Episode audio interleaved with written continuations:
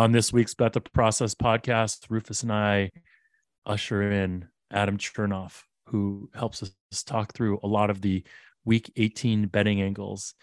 We have a pick at the end that we agree on. So it's a mutually agreed upon pick, which I don't think has ever happened in the history of Bet the Process. So with that, let's start the process. Bet the process.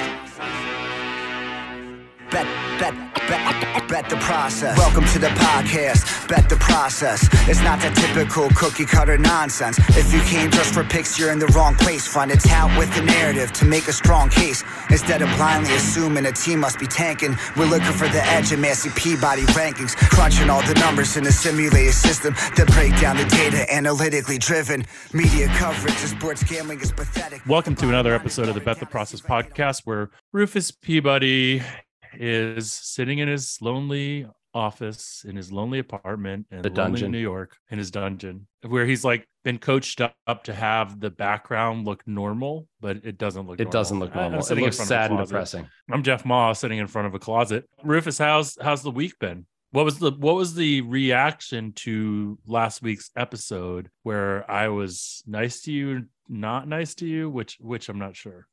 I don't know. I want to say I had literally, like, last week was probably the best week of my year. It was with my entire family, my brother and sister and my brother-in-law and my parents in this little old farmhouse in Maine, and just playing games. And it was really, really nice. It was nice to spend, like, you know, a full week with my whole family. So that was great. The reaction to the podcast, I thought it was pretty good. I mean, I think people said I came off well, and I thought I explained myself pretty well, and so I was true to myself. About what they thought about you, what did they think about me? I mean, what do they always think about you, Jeff? I don't know. I mean, we did have a little bit of a conversation around this idea of, like, why do we need to have these conversations, or, like, why do we even need to care about what people say on Twitter? Or why do we care about what Seville says? And, like, you know, some of our listeners don't even know who Seville is. From my perspective, the reason I've always found Seville and their point of view interesting is because, you know, they thought of themselves, or there's some of them, and they're an interesting subset of people, because I think whenever we've met one of them in real life, or we've had one of them on, their persona in real life is very, very different than their persona on Twitter, right? That's one thing that's pretty clear. And, like, You hear a lot of stories about Seville where there are members like Groovin and whatnot who've helped tons of people out, and you wouldn't have thought that about them from their Twitter persona, you know, like that just they're these sort of wonderful humans helping each other out or something. But irregardless of all of that, from my perspective, what I think has always been an important part of this podcast is the idea that we are willing to look critically at the sports betting media businesses, and be very true to those ideas of being critical of them, right? And so we started that with the whole idea of, like, tout or sharp, right? And I'm supposed to ask you whether you think you're a tout or sharp, because there was a guy on Twitter that was asking me to tell. We should go through that. We should go through the whole thing, because he really wanted me to ask you these questions, and maybe I will ask you them just because they're kind of funny. But anyways, so you know, we did have tout or sharp, and when we did tout or sharp, it started off kind of like, oh, this is a good shtick, but then everyone was just like, it's not a great shtick, and so we're like, okay, fine. But I do think, like, Seville to some extent is the roots of what's important to the podcast at some level, which is being able to continue to look critically at things that are happening in the sports media business. Now, the unfortunate / fortunate thing is that your position in sports media has changed, where you are now part of a business, and that's caused us to look critically at what you do. And I think that that's been an important thing to do. Otherwise, we're just a bunch of BSers. And today we have on, you know, Adam Chernoff, who's from, you know, now has a job with Right Angle Sports. We don't have him on because he's with Right Angle. We have him on because we wanted to have someone who could talk intelligently about week 18 and NFL football. And we thought he'd be a good person to do it. We may get blowback for having him on because he works for a business that sells picks, right? But we do want to create, like, again, like we have this juxtaposition or this conflict where we're trying to create as good content for you as possible, while also being true to this sort of idea of looking critically, or being able to look critically at others in the industry as we go ourselves into the industry, as that makes sense. So yeah, that's kind of like my shtick on this. No, I agree with that. And I do think, I think looking critically at my business ventures is completely fair game. Cool. Anything else? Because you said you didn't want me to interrupt you and you wanted me to let you talk. Is there anything else you want to talk about there? Oh, I just didn't know what you were going to say. So I just wanted an opportunity to rebut, but I don't think I need that. I think I explained my viewpoint pretty well last week in terms of being part of a better's process. You want to talk about your tilted moment? Because I have a very good tilted moment. So you sounds like you didn't even have a tilted moment, because you were like with your family singing Kumbaya. I think the biggest, maybe the tiltiest moment was just the fact that I let myself, this wasn't last week. This is the week before, I guess, but I guess it was Christmas night, but it was Christmas Eve night for my family, because due to travel delays, we didn't arrive till December 25th. So we kind of pushed Christmas back a day, but that night, like I just got into a Twitter debate and basically was, and it just like, there was no reason to even respond and engage. And I did. And it just took a lot of my time and disturbed my peace a little bit. And so that was probably the tiltiest. But we had a good, like it was a good week though, overall with the family. And we had a very good week. We bounced back on college basketball. So that was nice. All right. Let me tell you about my tilty day. And I kind of put this out on Twitter. You know, it's January 2nd, last day of bowl games. I'm kind of excited to maybe, you know, bet some bowl games for fun.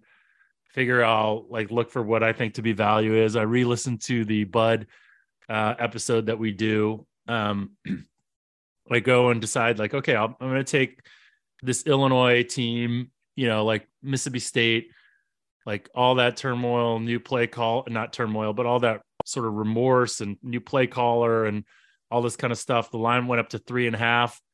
I'm going to take some on Illinois, like kind of bet against the steam, 3.5. Illinois is basically that's covering the entire game until the last play of the game, which was a lateral Ruski that made it go from 3 to 10. So lose that in tough fashion. And then I have Tulane USC. I take some USC at 2.5 because I feel very confident that Caleb Williams is playing. I do all this research, whatnot. You know, obviously it was weird that the line hadn't gone up. The line actually even went down, I think, right before kickoff. So kind of knew like this might not be the right side. But Tulane, USC never punted, had like, I don't know, this ridiculous amount of yards on offense. Are up by 15 with 4 minutes left to go, and managed to, as we know, not cover that game. And then it all culminates with Penn State, Utah. Like I take Penn State in that game, as sort of Bud kind of alludes to. I get 2.5. The line goes to eventually to sort of Utah -1. So I think, I'm definitely on the right side here. I in game some under 49.5, and I'm like, okay, now I'm going to likely get, you know, and the 49.5 looks super dicey, but then Kim Rising goes out, and, you know, even at that point, it still looks a little bit dicey because Penn State's popping all these explosive plays that they hadn't done all season. But yet I get to a point where I'm kind of sweating that last touchdown. It's at 49. And, you know, Penn State gets the ball, essentially doesn't kick a field goal, doesn't really try to score a touchdown. They let the backup throw like one, you know, kind of like almost like Hail Mary thing, turn it over to Utah, which almost in any situation, Utah just runs the ball out there. But instead they like go to hurry up, come down, and they score with like, I don't know, under 10, 15 seconds left. So I lose that under. So that was my day on January 2nd, just like wanted to have a little degen action going and ending up like having these ridiculous like three what I would consider to be pretty tough beats all on January 2nd, knowing what the world was going to look like. So that was my tiltiest moment. But that just tells you, if you're a real bettor, that you shouldn't actually have degen moments. It just leads you into bad situations. Just bet the stuff with positive EV instead of doing what you're doing. Instead of playing craps. No, just kidding. I love craps. I'll probably play some craps tomorrow night when I get to Vegas, if this weather lets me do it. Okay, let's welcome in Adam, and then we'll talk to you guys again on the other side. We now welcome in Adam Chernoff to the Bet the Process podcast, where we will actually have a conversation, civil conversation, about paying or selling picks. Let's see if we can do that. But let's first start, Adam, why don't you give us a quick introduction to yourself and how you got into the sports betting world? Well, I guess I didn't know. I thought we were doing NFL, so we're doing pick selling. I love it. I'm happy to go any direction. I started doing NFL. We will get to NFL, and we're not. I'm joking. Don't worry, we're not ambushing you. But okay, good. No, we're getting into it. I'm kidding around. Cool. No, I started honestly when I was 14, way back early 2000s, when the forums were hot, and just got involved in every single dark, shady area of touting and handicapping at an absurdly early age, and got into spots where I was way over my head, made a bunch of dumb decisions, made a bunch of mistakes and errors, and have kind of lucked my way through it. When I graduated high school, I moved straight to the Dominican Republic and decided to try and make a way through sports betting, see what I could do there. And honestly, it was just a lot of right places at the right time.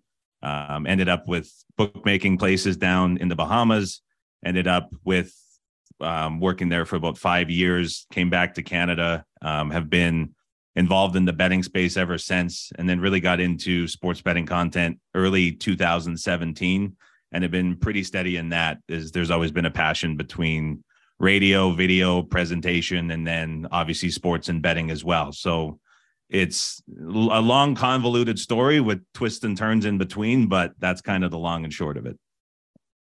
Do you have a sort of a general approach to handicapping? Like, how do you look for edges? Are you over time a winning sports bettor? Over time, slightly ahead, I think, is a good characterization of it. Getting a lot better. I joined the guys at Right Angle Sports earlier in 2022. I guess we're into 2023 now. Just acknowledging that as good as I may have become as a handicapper, which is maybe a stretch to say, but there's obviously the one sort of knock I've always had on myself, and I think other people has had too, is I've never been betting at the highest levels. And so I know that was a spot where they could help me learn a ton. And already in a couple months, I've learned a ton from them as well. So always looking to improve there, but that's certainly a side of the industry where I have a ton of room to improve. So you consider yourself more of like the content guy, and, you know, with Right Angle, who, you know, we've talked a little bit about them. There's been, you know, they've been one of the people that's, I think, been the most annoyed with our kind of like no tout attitude, which may or may not be changing. I'm not sure what's going on with that, but it's in the air. Essentially, what's that? I said, it seems like the opinion from you guys is in the air. It's you know, depending on what we consider Rufus to be, or sorry, the co-host of this show to be, just kidding, Rufus, we can have a little levity with the situation. Right. No, I mean, I think, you know, I think they are Right Angle is certainly respected, right, by most bettors, by most professional bettors. They certainly move the market. I think that the question always has been with Right Angle is, can you provide value to your subscribers long term? And this is like the same conversation that we got into with Unabated. It's like, if you know, once you start becoming successful, how does it happen? And, you know, we go back to the Sprager chart for touts and whatnot. That's the thing that, you know, everyone kind of goes back to in terms of providing value. You guys have gone to great lengths to try to figure out ways to try to give your subscribers value, right, with the different releases and timing and that kind of thing. How has that worked out? And do you how do you guys think about that long term in terms of the ability to continue to drive value via, you know, selling picks essentially? I think it's hard to argue that it hasn't worked out and been successful, not only with the results they've had, but whether it's been through the paid releases or the free shows where there's been a couple thousand people at a time trying to bet on the releases. We've seen the success rate of getting the release odds at a very high rate, 80% plus for the most part. And so the influence is still there. It's obviously there for a reason. And I think just through the tweaks and some of the ideas that Ed has had and the team has had, there's been a lot of success with doing it in a way that provides value to people in many different ways. And so I think that that's always been there, and there's always going to be an effort to make sure it is going forward. And just to clarify this, right? I mean, the touting part is a small part of the operation of what Right Angle Sports is doing. I'm right. Blown, I mean, yeah. I'm blown away by the effort of the betting in private that goes on. I had an idea of what I was getting into, but I didn't realize, first of all, how many people are actually working there. And then second, how much effort and work they're putting into the private side of betting as well. And so that's something that I think gets maybe neglected in some conversations where it's only looked at one-sided, but they're certainly having success on both sides. And I would guess the selling the picks is kind of, and sort of being public, has helped, you know, get people like yourself to work there, right? I mean, it's helped them recruit talented people.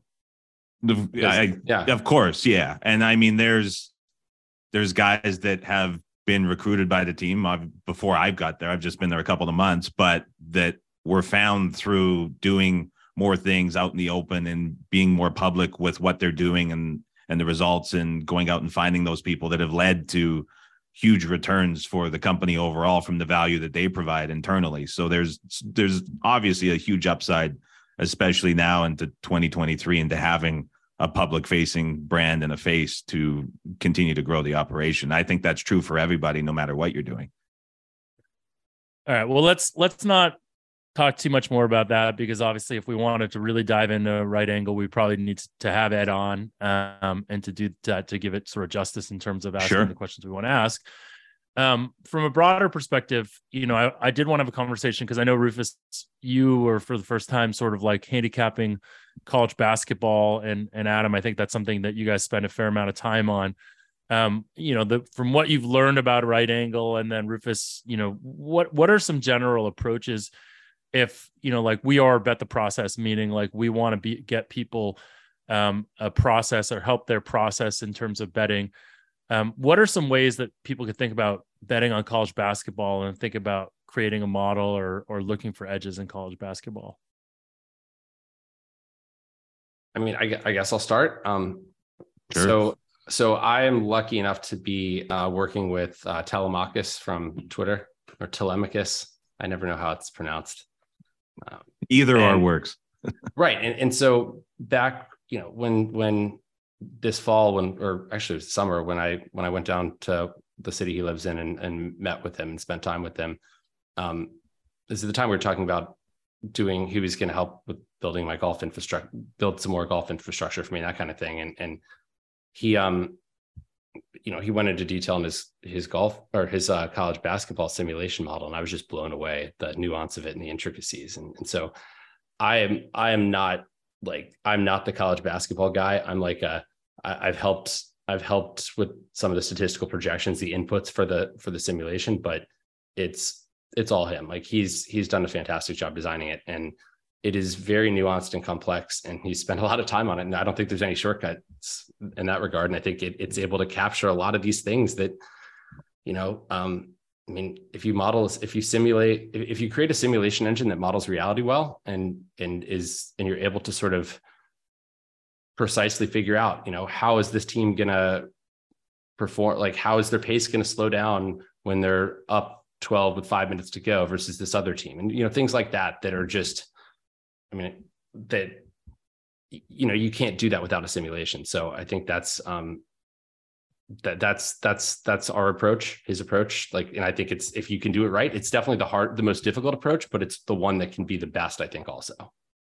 So the key insight you would give is like having a way to predict pace at different games, at states or situations. That's just an example, but sure. I think I feel like it'll be nice to mention the word nuanced. It just makes people immediately perk up. That word has maybe caused you a little bit of trouble in the last few years. Oh, yeah.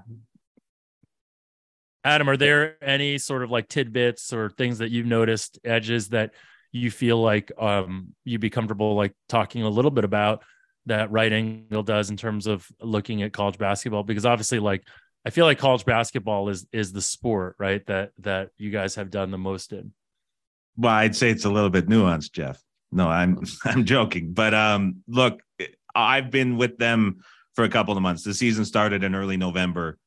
Anything college basketball related is completely new to me. Like, it was not a sport that I watched or I followed. And so for me, the last 60 some days here with the Christmas break included have been just trying to understand the most basics of how basketball works. And so that's not a way to sidestep the question, but it's just me saying that, like, I'm in no place to say that I really know anything about college basketball yet, because there's so much more I have to learn. I've been a football guy for 15 years now. Getting into the basketball side of things is something that I thought could help, learning from how they approach things. But I mean, it's been something I've had a lot of difficulty with because it's so new to me.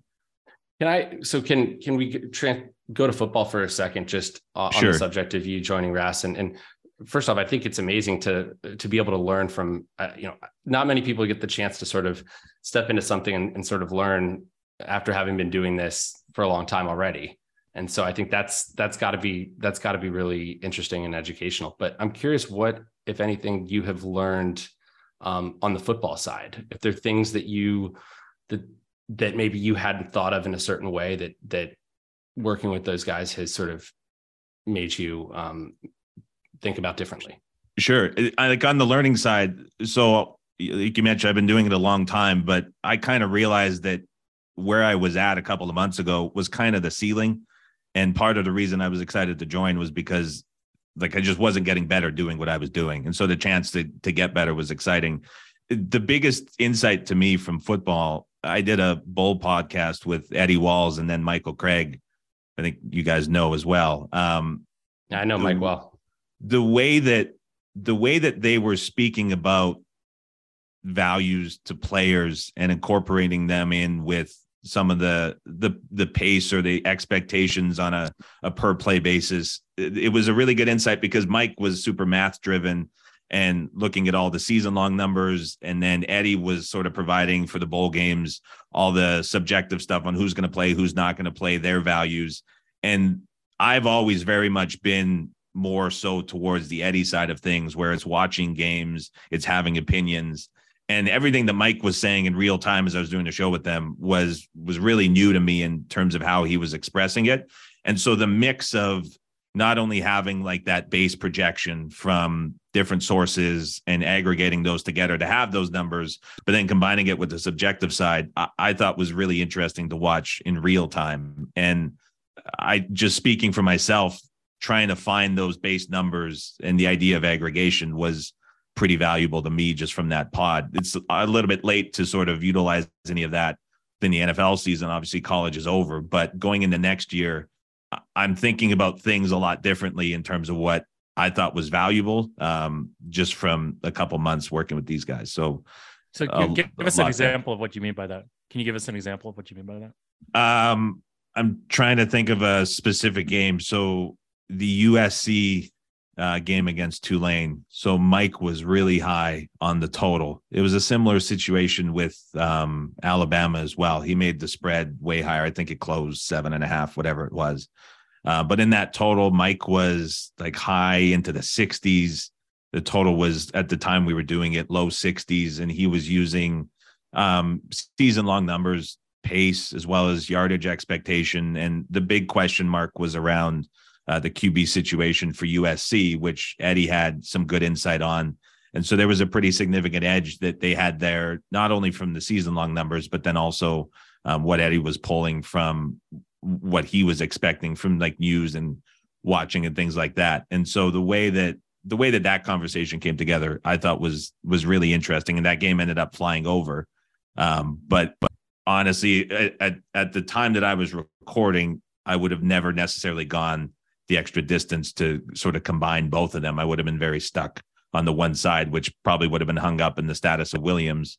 And at the time that everything was confirmed, would have been probably too late post move. So the idea of having that other number is pretty valuable.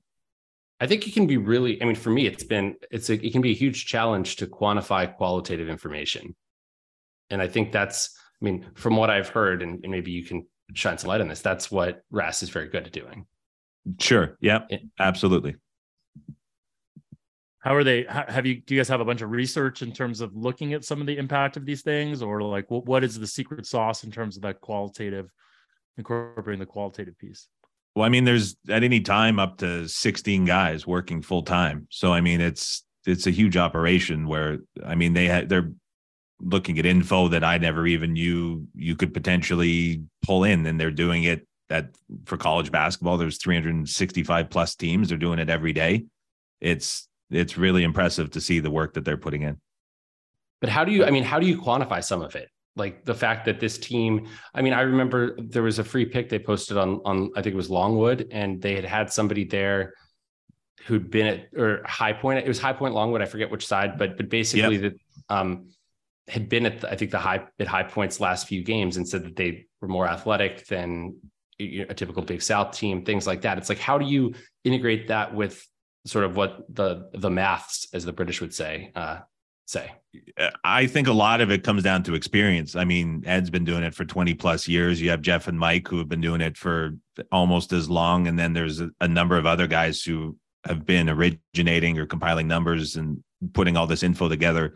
The team dynamic that they have is really impressive in terms of how they work together. But when you're doing it that long, I mean, they're just thinking and speaking in ways that I haven't been accustomed to in terms of how they're on the fly, putting that information together quickly and just like feeling out what is good and what isn't. I think that experience makes them as successful as what they are, because when you have that access to info and you're able to siphon through it and make the best decisions, it's very valuable.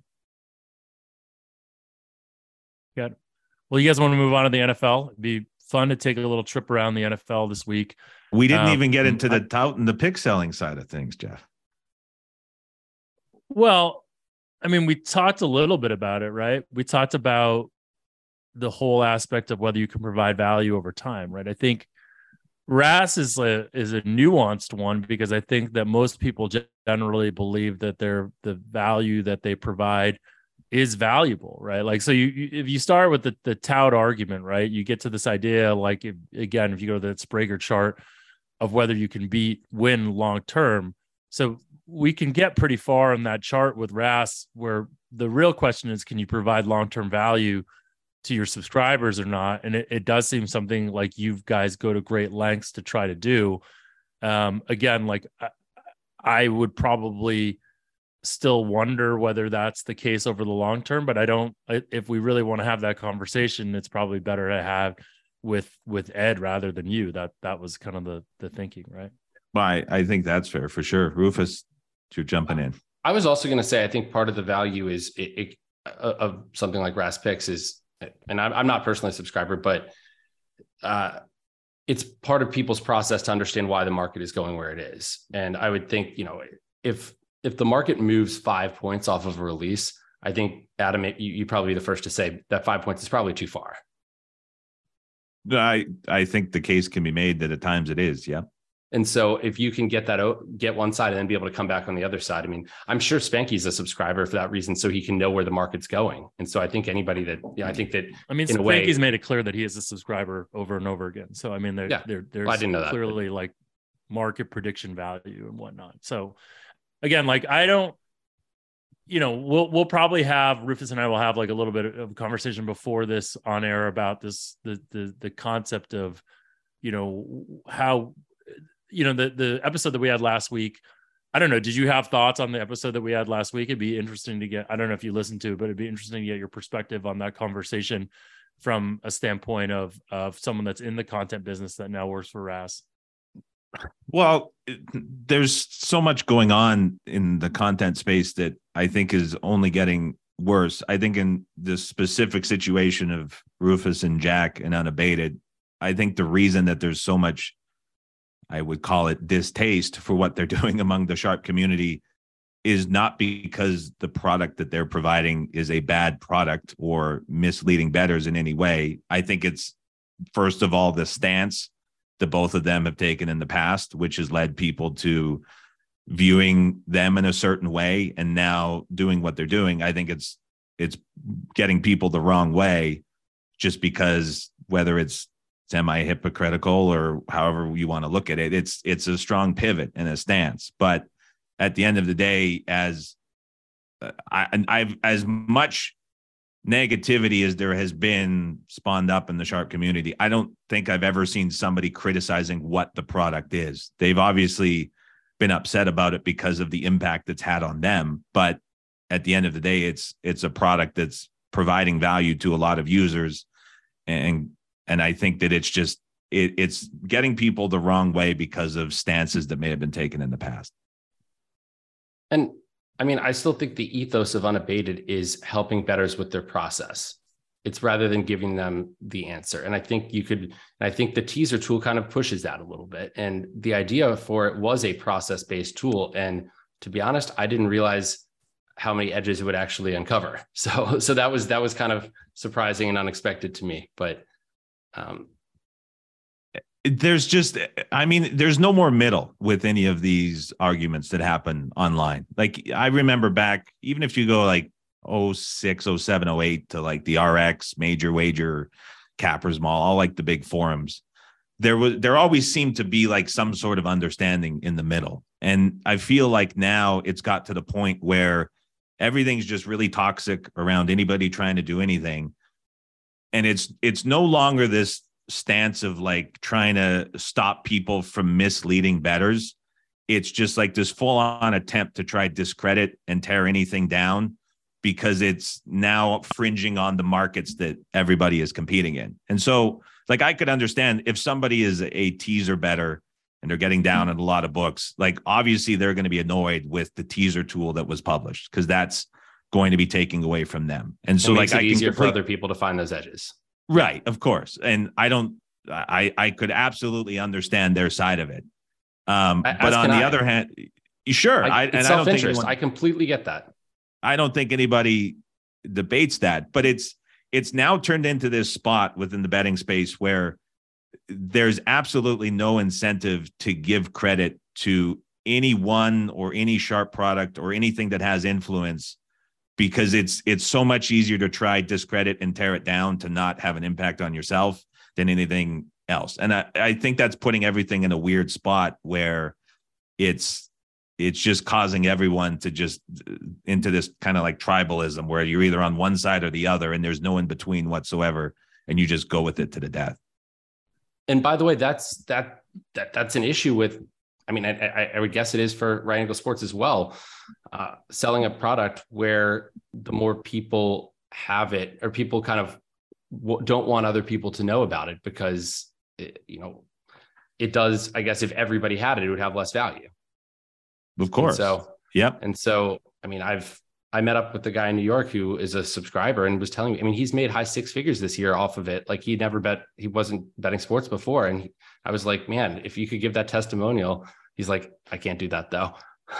Sure. It makes sense. Yeah. I think that's been an issue that the guys have had for years and years, because the truth is, if you think something is providing you value, the last thing you want to do, especially in betting, is go out and publicize it. And so it's leading to these weird arguments that go back and forth, but there's just such a lack of trying to see both sides, I think, in a lot of these online arguments that it's getting to a really weird spot overall. Yeah. Yeah, I think we should move on. I mean, I think Adam, you said it really well when you talked about and I was waiting for you to use the word hypocritical, because that's ultimately the challenge here is, I think that there's a perception. It's not necessarily that the tool or whatnot. There's just a challenging perception change and positioning change. And again, this goes back to this idea that, like, once you started Unabated, you literally put yourself into a different category of how you make money or how you interact with this market. And I think, I mean, to be clear, I haven't made any money off of Unabated, but But it's a for-profit company, right? And like I'm hoping at some point I'll make money off of it, right? Exactly. So far, I've sunk money into. All right, let's move on. Let's move on. Yes. NFL. We like everyone's probably tired of this whole conversation. Yeah.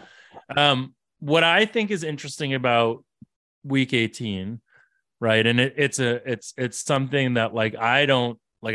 We have a model that bets on NFL. We don't bet on Week 18, and the reason is because we just don't think. Our model really captures a lot of these edges or a lot of the sort of stuff that's in the market or stuff that's not known in the market. And so, but what I have found, or what we have found as Rufus and I have talked about these, are there are certain categories of games going to Week 18 where I think there is an opportunity, if you have sort of a season long model, to understand where there might be value. Right. And so as I think about that, there's a few categories of games, right? There's games where that sort of like teams have no incentive to win or lose. There's teams where teams have clearly an incentive to both lose and or rest people. And then there's categories of games where people have a over incentive to win. And I think if we think about those categories, it'd be interesting to talk about these, because some of those, I think we all would probably believe that the market overvalues, like the idea that a team has more incentive to win, right, is one where really the market probably gets a little bit out of whack, and there is probably opportunity to bet against those teams. Games where teams have sort of zero incentive to win or lose are ones where people assume that they won't try, and I think history has shown us that in these games in Week 18, they do try. They do want to play it out, whether it's, you know, and then there's these clear ones where teams have incentive to either, and maybe we bucket these into two things, right? One is they're just definitely going to rest people, and you kind of know it, and they might rest people in the second half because they need to. And ones where teams like maybe the Bears, or maybe Justin Fields would be playing this week if it wasn't for the fact that they you know, really want a better draft pick, right? So let's talk a little bit about those, and let's go through quickly the different games that we have. So we'll start and see if we can categorize any of these. I mean, do you guys have anything macro on that, on that sort of framework of looking at these games? With the must win versus the already eliminated, I'm curious to see how this goes going forward. The last 15 years, those spots, the 38% against the spread on those must win teams. And so it's, I mean, trends are what they are, but I think that one just reflects how the market overreacts to that situation specifically. I feel like in the last couple of years, it's been quieter than it is this year, and we're seeing these games react a little bit differently. Like Jets, Dolphins, albeit had some QB news. But when you look at Rams, Seahawks, and Browns, Steelers, I think those are two interesting games price-wise, but that's the one I think that stands out the most. Well, let's jump into this. Okay, hold on. When you say the trends on that, it makes sense, because like the numbers are so far, can be moved so far off of what the fundamentals, right? Like what your team ratings would suggest they are. And so, yep. And the other thing, from a macro perspective, how is it going to change in terms of teams not trying? Like the Doug Peterson a few years ago with the Eagles, where they basically intentionally lost by putting in. Was it Nate Sudfeld, I guess? Sudfeld. Right, in the second half, but to get a better draft pick. Like, is that, as teams embrace analytics more, is that going to happen more often? You would think it trends that way, for sure. Yeah. I think it has to, yeah. But not all teams necessarily. Like, I would expect if a team like the Ravens was eliminated, maybe they're more likely to do that, to rest. And it's not like trying to lose, but it's like, oh, let's just play our backups. So then how do you, like a team like the Texans, for instance, with Lovey, who's as outdated and expired as a head coach could be, like, where does he fall within that spectrum? Because if there's a case for that, it certainly has to be the Texans this week, doesn't it? I would assume he's old school. He's going to try to win, right? I mean, he's also trying to save his job, probably. Do they have the first pick locked up? No, I don't believe they do. Is that? They have to lose for it. The Bears now in this situation that they're in change it. They end up, I honestly don't know how the tiebreakers at the bottom shake down with so many cases, but they'll finish equal with a loss here. So there's been incentive for the Texans to drop. What do your season-long numbers say? What do your season-long numbers say? Indy versus Houston. Indy versus Houston. I say, well, I'm low on Ellinger, and so I make Houston a half a point favorite. So if we believe, right, that Lovey is old school, and you know, like, there's some value on Houston there, right? Yeah. What do you have, Adam? What would your season-long numbers say? Okay, pick them with Ellinger. Yeah. So Houston seems like a reasonable bet. I mean, but if you think, let's think about this probabilistically too. It's not like, I mean, yes, it's probably like they try full try or no try, but if it's 90% chance they're full try, then there probably isn't value. Because that 10% it isn't, then yeah. If you pull away the aspect of the tanking here for the final or the first round pick in the final game, tough to get to this price, considering the spot the Colts are in with Ellinger, with the coaching staff knowing they're on the way out, with everything else going on. It's tough to get to that. And the justification against it the last few weeks has been either Foles or Ryan, and like it's an upgrade over Ellinger. Ellinger's horrible at this point, and now he's being put into a bad spot. It's one of the few times you can look at a Texans team with the Mills-Driscoll combination and say they might have the better QB on the field, which is tough. I mean, who would have thought the Texans? Well, actually, they're an underdog, but could be a road favorite potentially. Sure, this would be probably the only spot. Yeah. All right, well, let's jump over to the Dolphins game that you mentioned. So you mentioned three games, right? So the Dolphins-Jets. Situation where Dolphins really need the game, right? I mean, is that what you were talking about? Yeah, because they opened 4-point favorites, which I mean by I don't care what semi-respectable rating system you look at, like that was high, so you get that inflation. But then we're now Jets -1 because Bridgewater's pinky is dislocated on his throwing hand, and so that's going to make it, I think, a reach for him to have any chance of playing, which means you have probably Skylar Thompson, the third string, starting for the Dolphins. And they might not even be that. This morning they signed Mike Glennon. And so, like, how much trust? I think the signing kind of rules out Bridgewater. You're not going to be bringing in another QB if there's not doubt on your number 2 guy. And so whether it's Thompson or Glennon, like, how much of an impact does that have on the spread? But I also think interesting, too, on the Jets, it was a spot where Mike White on Sunday night was in line to start. And then yesterday, Robert Salah said should in his press conference. And so there was a change in sort of wording on what he was implying on the status of Mike White. And there's also a question here to, has the market just really over-adjusted to Mike White overall? Because I think the last couple of games you can point to a big lack of success. There was a big bump initially when it went from Wilson to White, but like, Rufus, where are you on that now with Wilson down to White with this Jets team? I think I have White as a point better than Wilson. Not as large amount as you'd expect. And it was bigger when it initially happened overall, was it not? Like that was the impression I got. So now it's like, the what do you do between these two QBs? Yeah. Well, what do you do between these two QBs? Has it gone too far? Yeah, it's interesting because so I make the spread 4 if Bridgewater's healthy against Mike White. So that's which is where, as you said, like where it opened. And I'm probably a little bit high on Bridgewater, to be honest, just given his experience and all that. Because he's old. Yeah, I love the old guys. Rufus likes old quarterbacks. Longer you've been around the league, older. That's as high. That's high. I think that's as high as I've heard. So that's interesting for sure. But so what's the drop to Thompson? I haven't run it with Thompson, actually, but I would assume it would be something like Dolphins -1, maybe. It would be, I would expect it's probably about 3 points. I think the narrative, though, that we were talking about, right, was whether this is a case where the Jets have nothing to play for, right? They're nothing out to play for, but they're out. Yeah. But also, like, no reason to rest players. Like, meaning, like, there's no real incentive to lose. Maybe like a few draft picks, like nothing.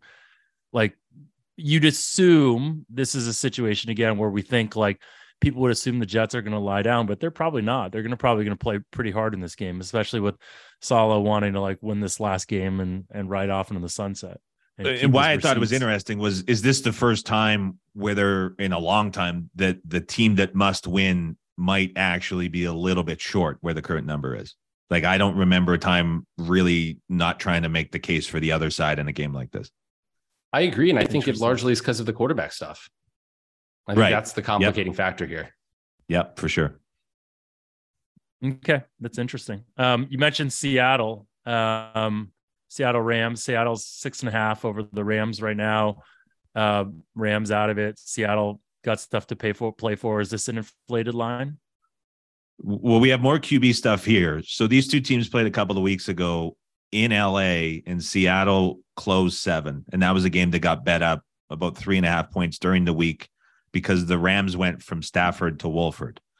And so the Rams were competitive within that game, stayed within the number. It was the biggest that Seattle laid the entire season, which was shocking considering how bad their defense was. They lost Jordan Brooks 2 weeks ago, who's their top interior defender in the linebacker spot, who's just massive to that defense overall. They get the win last week, and now it's a spot where it's the rematch here, but the difference being you're getting Baker Mayfield instead of Wolford. So my initial thought when I looked at this was at 6.5 relative to where we were a couple of weeks ago, you're kind of maybe having to overvalue that result to get to a shorter price in Seattle with a slightly inflated home field advantage for the last game here. But then I sort of start thinking about it. And I mean, Rufus, I'll be curious. The upgrade from Wolford to Mayfield, I think, is something. I don't think it's significant, but it's something. And you have a spot where the Rams have played pretty brutal defenses the last couple of weeks. They now get a pretty easy one. And Akers has come on running the football, which has always been kind of that inefficient play calling situation for McVay. And like, you can certainly run on Seattle, especially without Brooks. And so my initial thought when I saw this at open was that it was maybe a tick high, maybe a tick short, but I get the feeling now that just sort of looking at everything and matching this up, better number might be closer to 4.5.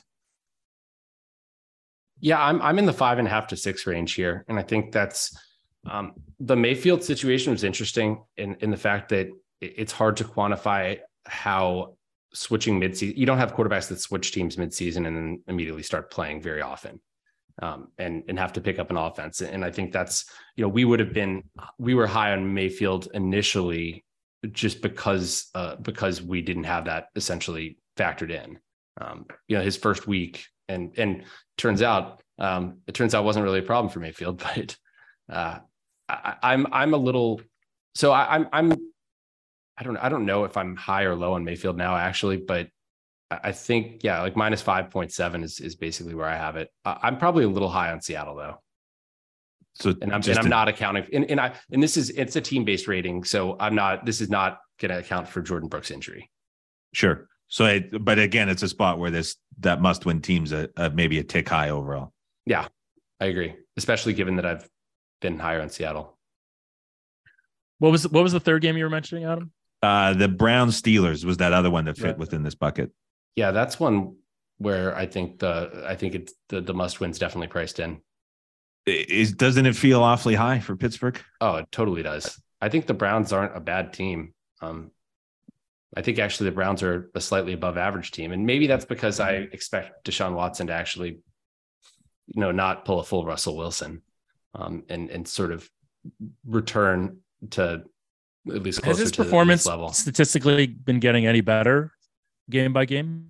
Or he's found success with Cooper the last 2 games, and it started to look a lot better. That first game against Houston was ugly, and then he had the weather game against Baltimore, which was a tough spot for any QB to be in when you're trying to push the ball downfield in 35-mile-an-hour winds in a game that closed mid-30s for the total. I think this is probably as good as we will have seen Watson against any team this season in Week 18 against the Steelers. Well, and they scored against Washington, who has a decent defense. Good defense too, yeah. And I don't know if I still am a Washington fan anymore after I can't root for a team called the Commanders, but I didn't even watch the game actually, so I can't speak to how well Deshaun looked. Yeah, it was definitely better with Cooper. We got any other games? Wait, so Adam, what do you make that number? the Cleveland-Pittsburgh number without motivational aspects. Yeah. Browns minus a half. Yeah. I make it Browns, like just on the power ratings, Browns minus 1.5. And then I actually do have an adjustment that's essentially based on record that in motivational stuff that's like, which makes it a half, which is exactly where you are. So if you can grab a full 3 on the Browns, that seems good value, right? I think so. I think so too. Teasers look nice too. Yeah. Only there was a tool for that to verify that it was exact. I don't know. All right, bad joke. Okay. Any other interesting games we want to talk about this week? The Bills Patriots is interesting, right? Because like some of these games where there's some indecision about whether these guys are going to play next week, there's no history, right? There is history, right? But like, do we assume that all these teams that are going to play next week that are kind of locked in? Because if Kansas City wins, we don't know. But if Kansas City wins Saturday, right? We don't know because Buffalo finishes if they're able to finish their season, if they make up the game against Cincinnati and they win out, they get the number 1 seed in the bye. And no matter what Kansas City does. But how are they going to make up the game with Cincinnati? I don't know, but how do you penalize? It's a no-win situation for the NFL right now. And I have absolutely no idea what the decision is going to be. Cause you also have the division that's still at stake with Cincinnati and Baltimore. Cause I believe if Baltimore beats Cincinnati, then if Cincinnati loses to Buffalo, Baltimore wins that division. Is that right?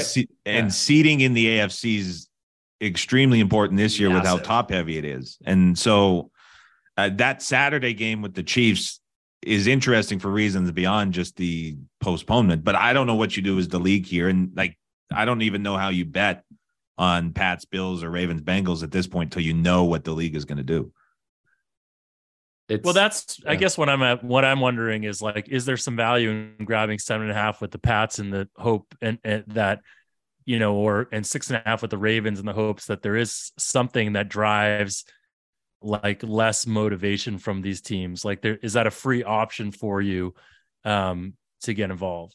I would say take the money line if you underdog money line. If there's more uncertainty, that's going to have even more value just because you're essentially more, if the line moves against you, it's going to not hurt you as much as if it moves towards you.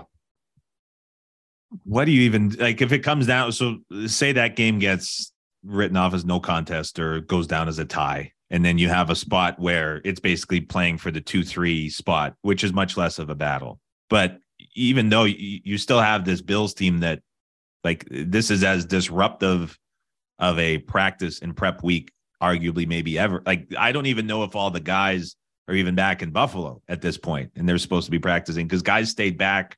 The flight didn't get back till Tuesday at 5 a.m, whatever. Like, this is just a mess all around for Buffalo from a prep perspective too. I mean, you add in the fact that the Patriots are terrible, though. Can we factor that in? Patriots aren't terrible. I'm a Patriots fan. It's been tough. It's been a tough season to watch. Yeah. Anyways, anything else on these games? I mean, I agree with you on the Buffalo thing. Like, there is so much uncertainty in their prep and how they mentally are going to go into this. I mean, couldn't you see a world where Doug McDermott just says like, "Hey guys, we're gonna." This is going to be Doug McDermott. Did he change his name? Yeah, you had Doug Marone used to be the coach there. So, yeah. What's Sean his first McDermott. Name? Sean McDermott. Sean. Whatever. Anyways, Irish. Yeah, sure. Okay, but I mean, don't you guys agree? Like, isn't there a world where, to your point, Adam, that he just says like, "This is like an exhibition game. Let's really get ourselves back in the world and focus on the playoffs," which is again like at the core, right? You can fixate on this idea that, seeding matters so much and all this kind of stuff. But the reality is you got to win the playoff games, period, right? You got to win, unless you're going to get that bye, you got to win 3 games anyways to get to the Super Bowl. So it's like, this is a real, as much as we'd like to complain about the seeding, like the playoffs are the playoffs and that's sort of all that matters, right?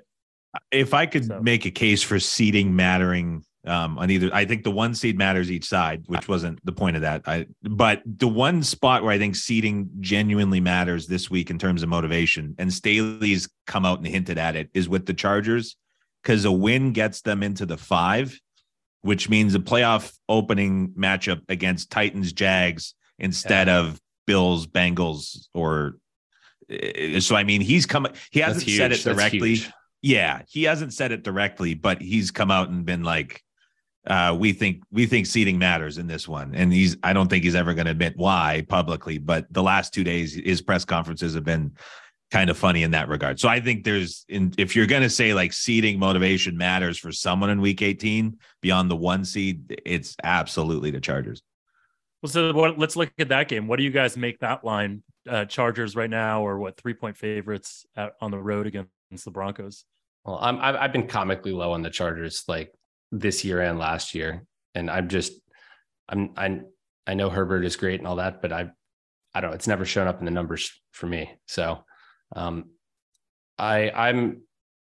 when adding in the sort of record effect and all that, it's Chargers minus 1.4, but before that, it's pick just on pure power rankings pick. I'm higher at 4 because I think the defensive returnees for the Chargers are going to be big. I also think they're trending well. The one spot I have some hesitation within this, the Broncos last week like came out oddly full support of Russell Wilson on the offense, and the offense looked really good against the Chiefs. And then it's a spot where it's that new head coach with all of what I think has downgraded the Broncos, or most of it, for the majority of the season with Hackett. You now remove that, and I don't know. It's tough to get to a right adjustment off of a coach being removed like that this late in the season, where you just don't. They're already out as is, but you don't have a lot to go off of what that full impact might be, and so that worries me a little bit, because I think this is a different Broncos team going into Week 18 than is rated for the season as a whole. And you have to expect a little bit of regression, like in a positive regression from Russell Wilson at some point. I know that, last year was his worst year before this year, but at some point, we're seeing it the last couple of weeks for sure. This is not Peyton Manning at age 42 or however old he was, where, this is maybe, there's a slower decline physically, and his escapability has certainly been hurt, but I think the truth with Russell Wilson is somewhere between what he was and where he's been this year. At one point, it was either week 11 or 12, the Broncos had the most players in the last 10 years cap-wise allocation on the injury report, missing games. Like, he's not only has the coaching been a disaster, but he's had to go through a season with a system that was really difficult, that gave Aaron Rodgers a lot of trouble in his first year with Hackett. So he had to go through that and the changes along with the injuries. I think I agree with you. It's somewhere in the middle. By the way, has any team over the last decade had worse injury luck than the Chargers though? Every single year. Every year. Yeah. Every year. I don't know what it is, but Niners are up there as well. Yeah. Niners and Chargers are both just brutal every year. All right.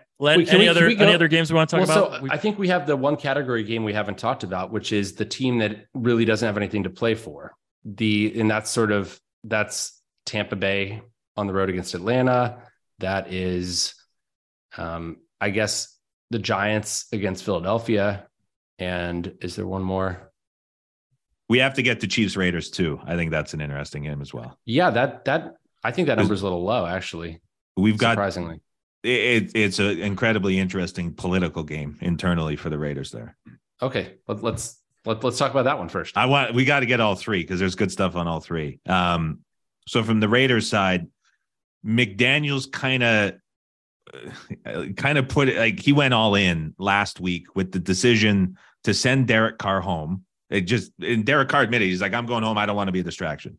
So you have this QB you're paying all this money to, after a season where it was like every other week, McDaniels was in a closed door meeting with ownership. After blowing all of these leads, everyone's waiting for him to get fired.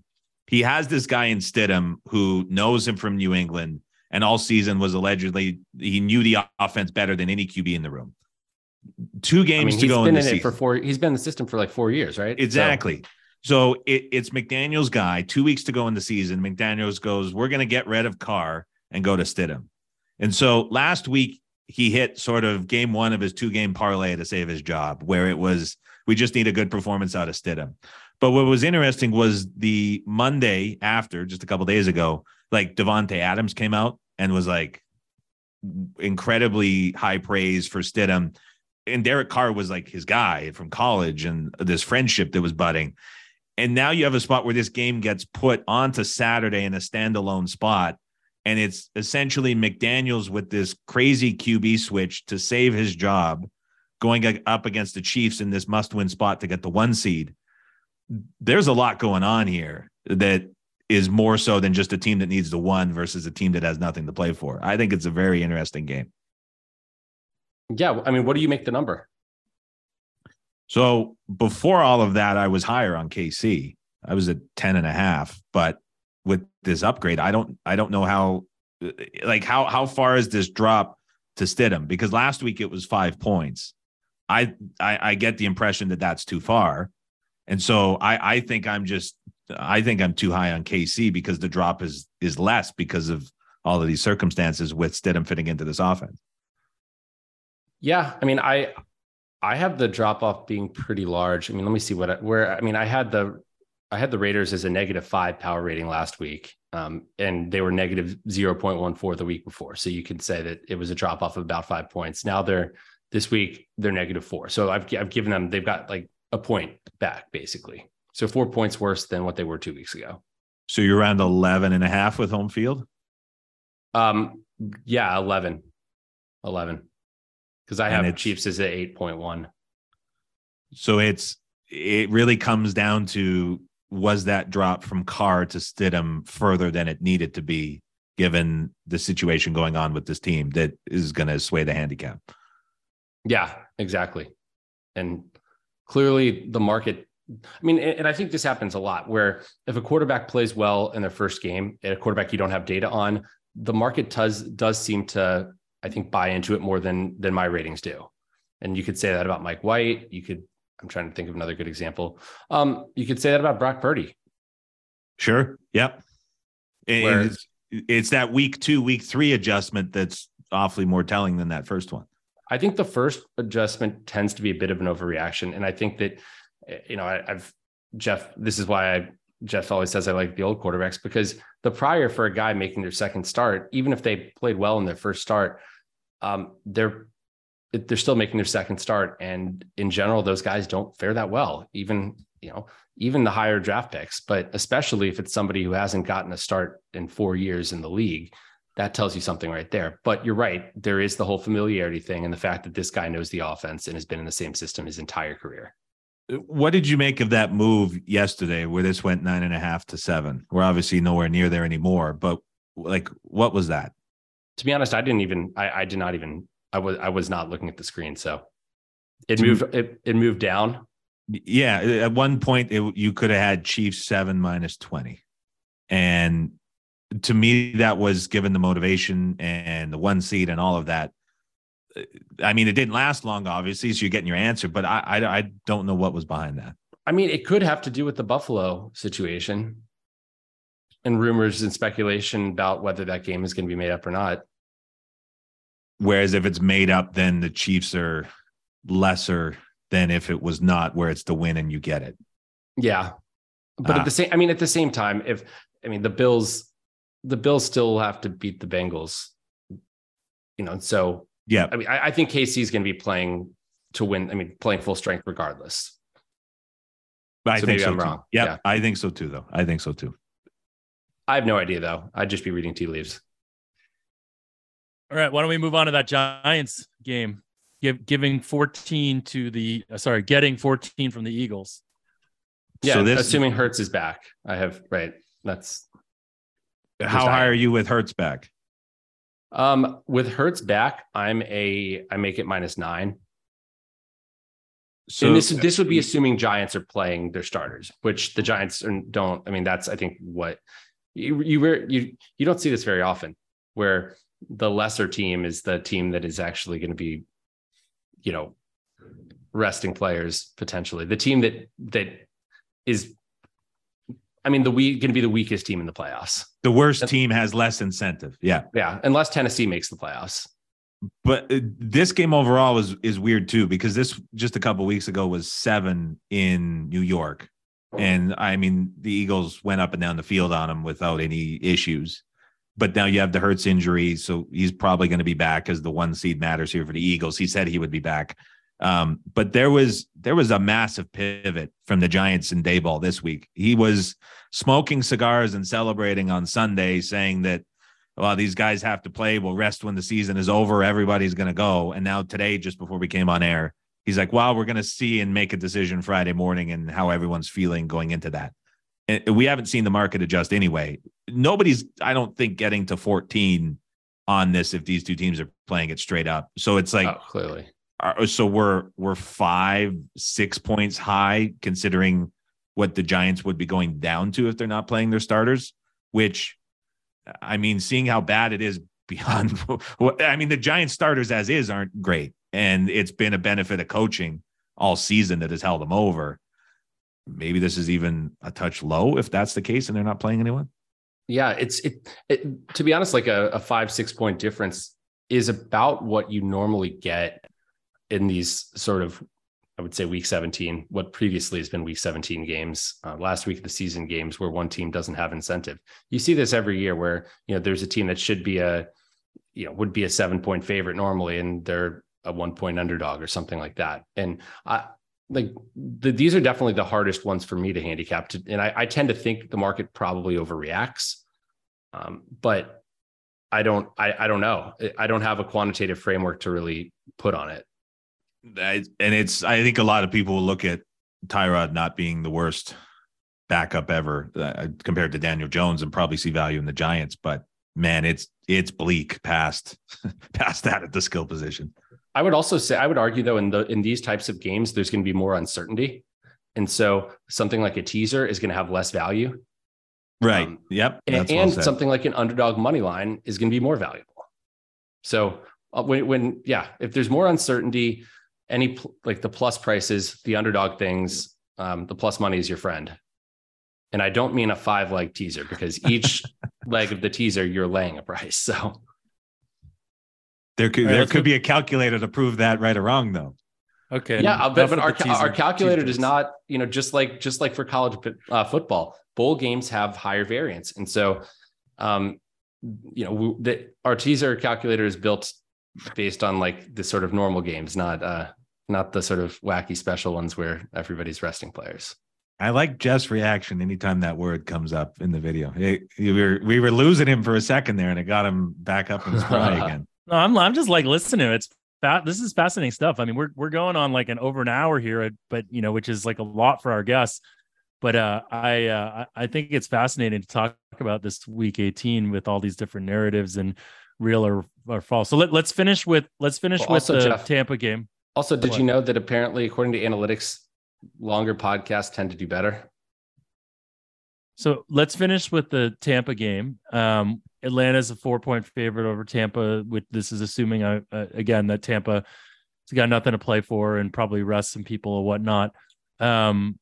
What say you guys in this game? And then Adam, we'll finish off with that. I don't know if you've heard the 7 questions we ask our listeners, but we'll finish that off with those. Well, Adam, I want to know how big this movement, how far off what this line would be if both teams were playing to win. How far off of that we are? 11 points. Okay. So you say Tampa is a 7-point favorite. It's at 4 right now. Okay, when we came on, it was a little higher. So it's at 4. So I would have Tampa at 6 on the road. So we're at 10 points to 0. Yeah, I make it 5.4. So, and what's in? So Brady's going to start. I don't think he'll play significant time. But then what I thought was key here is they're not going right to Trask. Gabbert's going to play in front of him. So I think if it was going straight to Trask, then there's probably going to be value maybe in Atlanta because of how bad of your inexperienced he is. I think you get a lot more with Gabbert. And so that makes me uncertain here, but that was just before we came on too. And so that's something to think about. I haven't really put in anywhere. Why would they go with Gabbert over Trask? I mean, don't you want to see what you have a little bit with the guy that hasn't played? You would think, and we're seeing a lot of other, like Washington's doing that with Howell in a meaningless game. The Bears just announced they're going to Peterman for God knows what reason you want to see from him, but we're seeing that kind of everywhere else. Yes, it's ugly. But yeah, that's white privilege if I've ever seen it. The Buccaneers are kind of that one team this week that's going to the kind of the veteran in between. So I'm not sure there. All right. Yeah. Todd Bowles. I don't know, but that certainly is one of the biggest drop-offs from a starter to a backup, Tampa Bay. And like you mentioned, Bowles doesn't help. One of my biggest gripes in the NFL is like, why can't great offensive and defensive coordinators stay great offensive and defensive coordinators? Like why does there have to be this head coach leap where they just struggle? I don't get it. I think that, and I think my brother actually had a really good tweet about this earlier in the year, that teams largely look for the wrong thing. I think you want more. I think Mike Tomlin's a fantastic coach. I think he's a great leader and a good CEO type.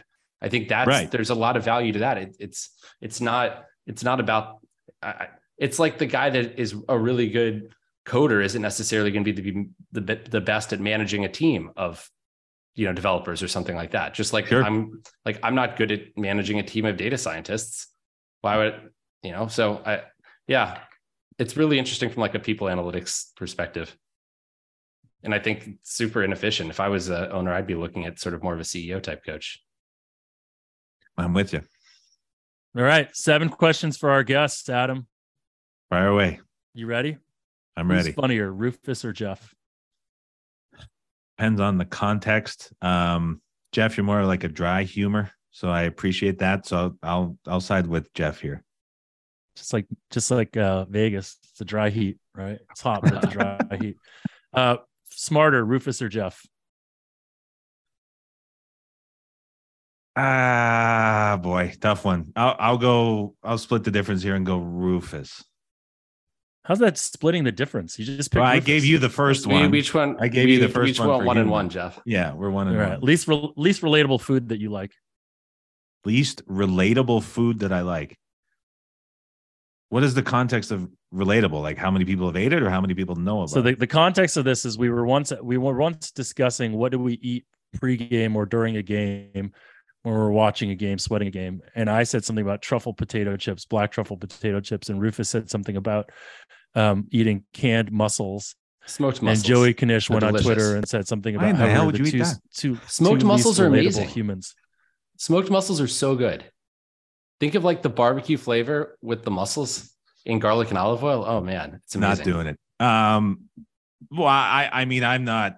These are fresh ones from Maine. Too. I'm a pretty easygoing everyday guy, but I'll go arepa con queso, which my wife is Colombian, and so it's a corn made pan fried tortilla-like thing with Colombian cheese. It's not a Venezuelan. Anytime you say fried, it's got to be relatable. So you can fry anything and it becomes relatable.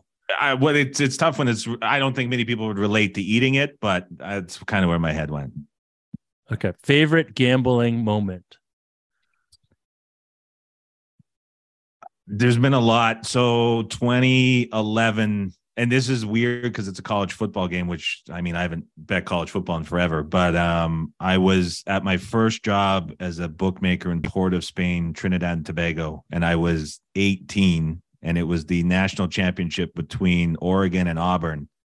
And I had under 73, 74, 70. It was a massive, like I hardly had any money to begin with, but I bet more than I could have afforded to lose at the time and would have change things dramatically, and that one stayed way under, but it's memorable because it was watched in the back of a card room in Port of Spain with people that have never watched a college football game in their lives, and it was just like blindly sweating it with people that could not relate to the situation whatsoever and change things for many years to come for me.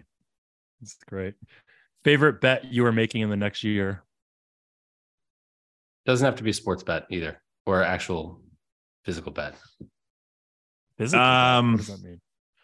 So like it can be a bet on any factor of life, essentially. Yeah. Okay, so biggest gamble you're making. Yeah. Biggest gamble I'm making is, and I'm relating to it more from betting because betting happens lots, but I'm going away from speed training in golf and going just all in on 100 yards and in with the wedges. And so it's like a full on shift, because I'm at the point now where I've been playing for 20 plus years and I've always focused on like athleticism and hitting it far, and the scores just have never got to where I want them to be. And after just a horrible wedge yips year last year, I'm like, this is enough. And so it's just an all-in effort to change it, and it's going to be miserable. But if it works, I just think life is a lot better when you're confident in your short game. Were you using that TaylorMade ball that Rory was using?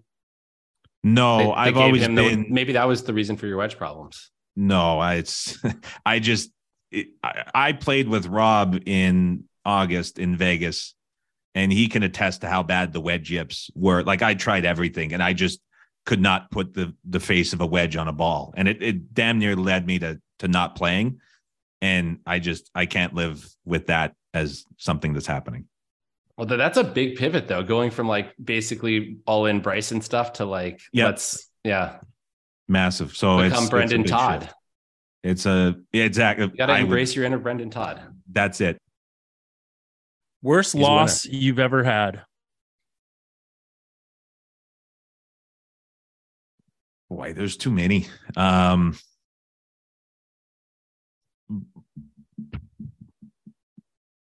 My head would go to Victor Duboswan against Jason Day in the match play a few years ago, where it was he had all those crazy comebacks and ended up losing. What was the situation? I can't remember the odds. It was a big ticket outright, but remember he was playing from the bush and playing to get up and down. And there was just all these crazy comebacks. And it was one I thought that I could have. That was bad. Falcons Super Bowl against the Pats, had futures on that, was really bad. That would have been a big ticket for me to hit. Had him during the season, had him before the playoffs, and like everything fell the right way. And then obviously how that game finished out, but there was very little hedging along the way too. But that was ugly. The Patriots come back. Were you tailing Vegas Dave?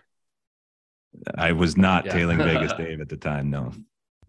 And speaking of Vegas Dave, people you would follow blindly, person you'd follow blindly. Oh, Ed for sure. At Right Angle. All right, there we go. Well, Adam, thank you for joining us. It's been great having you on. It's been great talking a little college football, and I'm sorry, a little pro football. And do we want to quickly talk about the national championship game? We might as well talk about that. I mean, you have your Georgia hat on, like literally. I do have my Georgia hat on, literally, not figuratively, not my figurative Georgia hat. I was talking to Rufus about this. I mean, it does seem like, doesn't 12.5, which is readily available, seem a little short to people? You know? I can't contribute a whole lot here. Not my wheelhouse of knowledge. All right, we'll let you go, and then Rufus and I'll have this. I'll leave it up to you guys. So, okay, Adam, thanks for joining us. Thanks so much, guys. So that was Adam Chernoff, giving some knowledge on the NFL, which I think may influence me. And I may bet a little NFL this weekend for S's and G's. That stands for shits and giggles, Rufus. Are you going to bet any pregame NFL? You won't, right? I probably will, just because of this, because sort of the week 18 angles and the line, just the mispricing of motivation stuff. I think the fact that, that it's not like these teams are going to try harder than 100%. Yeah. I mean, maybe they'll be like Derek Jeter. That by definition, 110%. Yeah, but you can make more. So we're gonna 100%. We haven't been always doing the Rufus Ask Rufus segment. We're gonna do it here, and we're gonna have gambling Frank Costanza, who trolls Rufus and I on Twitter. We're gonna ask. I got a lot of promises. And people thought it was disingenuous that I would actually ask these questions to Rufus. So the first one, question one. When you first started the podcast, you did a game, Tout or Sharp. Technically, it wasn't really a game. Which does Rufus consider himself now? Tout or Sharp, Rufus? I mean, I consider myself a Sharp, not a Tout. What? Really? You do? I do. Huh. But everybody else can consider me whatever they want. They could consider me both, neither. I don't know. Second question. You and Rufus were on Sloan panel. He cut you off talking about recency bias because market doesn't know about it. And he makes money off it. Now he is giving away things that are harder to figure out than recency bias. You say he says his perspective has changed. What caused this change? What caused the change in perspective? I mean, markets have gotten more efficient, and I don't remember you ever cutting me off about recency bias. Because recency, like, I don't know, that was the first time I'd ever done any kind of public speaking, and I was scared shitless, Jeff. I was like shaking on stage. It was terrifying for me. But I don't know, back in the day, like my business partners used to be like, don't say anything about golf ever. Right. I mean, I think in general, we are all self-interested and want to keep our edges secret as much as we can. And I don't think recency bias was I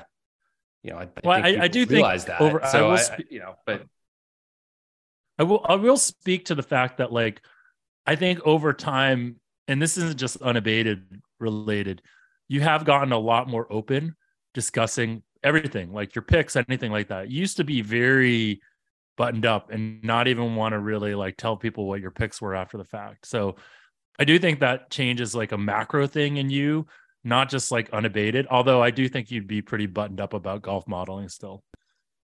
I still am. Yeah. And I think people find that like a teeny bit hypocritical, but in the end, as long as you admit that you have a lot of self-interest motivating what you do. Everybody does. I know. That's probably the reality. Okay. Question 3. Rufus has pointed to doing this podcast for free as proof that he's not doing unabated for the big potential VC PE payout, but to help people.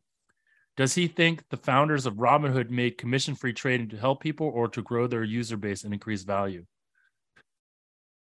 I mean, I don't know that much about the Robinhood founders and story and all that, but I think that any startup is trying to be successful and make money for sure. But I think the ones that do the best are ones that have a story and something they believe in besides just money. And yeah, so while I think profit is a driver, I think that to say that like people are just motivated by money, I think is oversimplifying. And I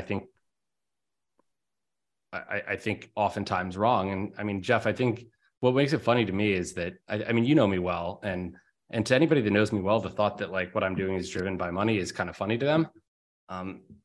Because, you know, I'm lucky enough to be in an industry where I make very good money, but that's not why I got into it. And I kind of like luck boxed into that. You know, I took a job out of college that paid me $25,000 a year because I loved it. I always loved the number side of sports, and I never knew I could make a really good living on it. And I happened to be able to, which was fantastic, but I still am more interested in like doing things that challenge me and drive me and give me purpose. And so that's what motivates me more than anything else. And working in Unabated's let me work with a team of other people and kind of expand and try on different hats and try to grow different skills and learn, like, for example, that I'm really not a good manager of people. And that's not something I particularly enjoy, but I'm like, I would never have known that. I think you knew that before Unabated, but that's okay. Yeah. I mean, I think the question, when I first read it, it kind of seemed like a dumb question, but actually what I like about it is it does highlight the idea that, you know, as an entrepreneur, I think a lot about like mission-driven entrepreneurship, or like the idea that when you join a company being very driven, like, you know, you obviously want to make a lot of money and whatnot, or build a lot of value, I would say, not necessarily make a lot of money. Like, I think making a lot of money is probably the wrong way to be an entrepreneur, but you want to build value, you want to have impact. But I do think the best startups are the ones where there is a mission that everyone can kind of rally around. And Robinhood, I think, may not have been like commission-free, as simple as commission-free trading, but it probably was about like democratizing trading or making trading a bit more accessible to the masses, which kind of like when you think about the whole idea of like the Wall Street Bets thing and what happened, it's pretty fascinating. So, yeah, and I think Jeff, every company has a different ethos, and for example, for Unabated, we've there are areas where we could have made a lot. We could make more money if we went a different route, for example, but we have things that we don't, lines we don't want to cross and things that we believe. And I mean, I think Jack, it's not like Jack and I suddenly believe that, you know, it's not like we were, I don't know, being disingenuous or anything with our beliefs before we started Unabated, and our, like, we do want to help bettors, and that is kind of, and we don't want to be in a situation where there's a conflict of interest or, you know, anything like that. And so I think we're, you know, it is definitely purely not about the money. We're not, I mean, there's decisions we make in terms of marketing and we're like, no, we don't want to market like that. We don't want to be, we have, I guess, a brand or a ethos, or, you know, we have certain values as a company that drive our decisions. Okay.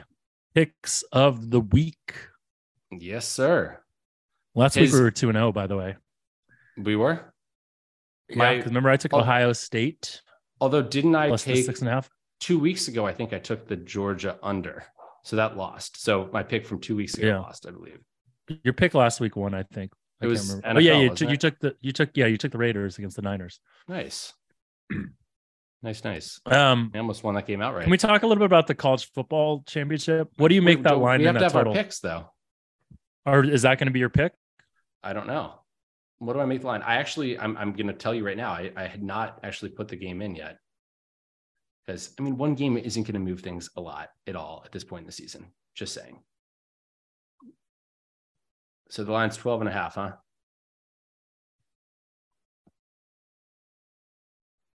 Jeff? Yes. Yeah. Okay. So I make the number 18. 14 without a prior. That's kind of what I thought. I kind of thought the line would be too high. I mean, clearly I show value on Georgia. Yeah, so I mean, I like Georgia. What do you make the total to be? Are we in a... It's 63 right now. Are we in a dome? Where's the game being played? It's SoFi. Okay. So we're indoors.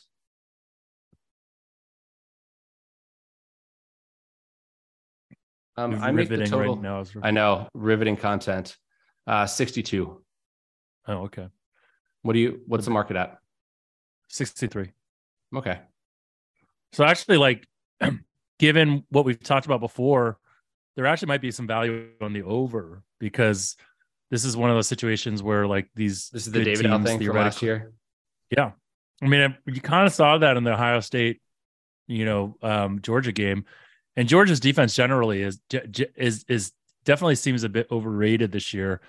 I've seen some numbers on that. So, but David, I was basically saying Georgia doesn't play anybody as good as Alabama normally, right? And so when right, TCU so Georgia team. Plays. You're saying Georgia plays a lot of teams as good as TCU. Yes, exactly. That's exactly what I'm saying. Well, I think people are very fixated on that Michigan game with TCU, and that Michigan game was such it was such a fluky game, right? I mean, it was like. There were so many fluke plays on Michigan's side where they left, you know, points on the table, 2 pick-sixes, and even like some of TCU's touchdowns at the end. They basically threw a swing pass that went the distance. That one touchdown, right? That was a great play by Duggan, and I was like, "What is Michigan's defense doing? What was Michigan's defense doing? Like, they were gambling. They were gambling. I don't know if they were just gambling a ton or if someone missed an assignment there, but." You don't think they need to gamble as much as they did. It felt like they felt they were 3 scores down the entire game. Like they were playing, they were taking chances, sort of frenetic energy. And I mean, that's why I kind of think like Georgia just comes in here and, you know, wins by 3 scores. And, you know, like I do think there is, you know, backdoor potential and all that kind of stuff. But like, I think Georgia will win this game. I'll take Georgia minus 12.5 as my pick. Okay. What? I'm going to take the same thing. We're going to really? Both. It's going to be the first time we're on the same. We Bet the process pick of the week of the century. Lock of the year. There we go. Well, we'll talk to you guys all again next week. We will have some playoffs to talk about. Always open to ideas on guests, because I'm sure we're going to get some scrutiny on this one, and we'll talk to you all again next week. Numbers in a simulated system that break down the data, analytically driven media coverage of sports gambling is pathetic. The bottom line is watered down, it seems like they don't get it. Puppet teaser, but the engine's running off unleaded.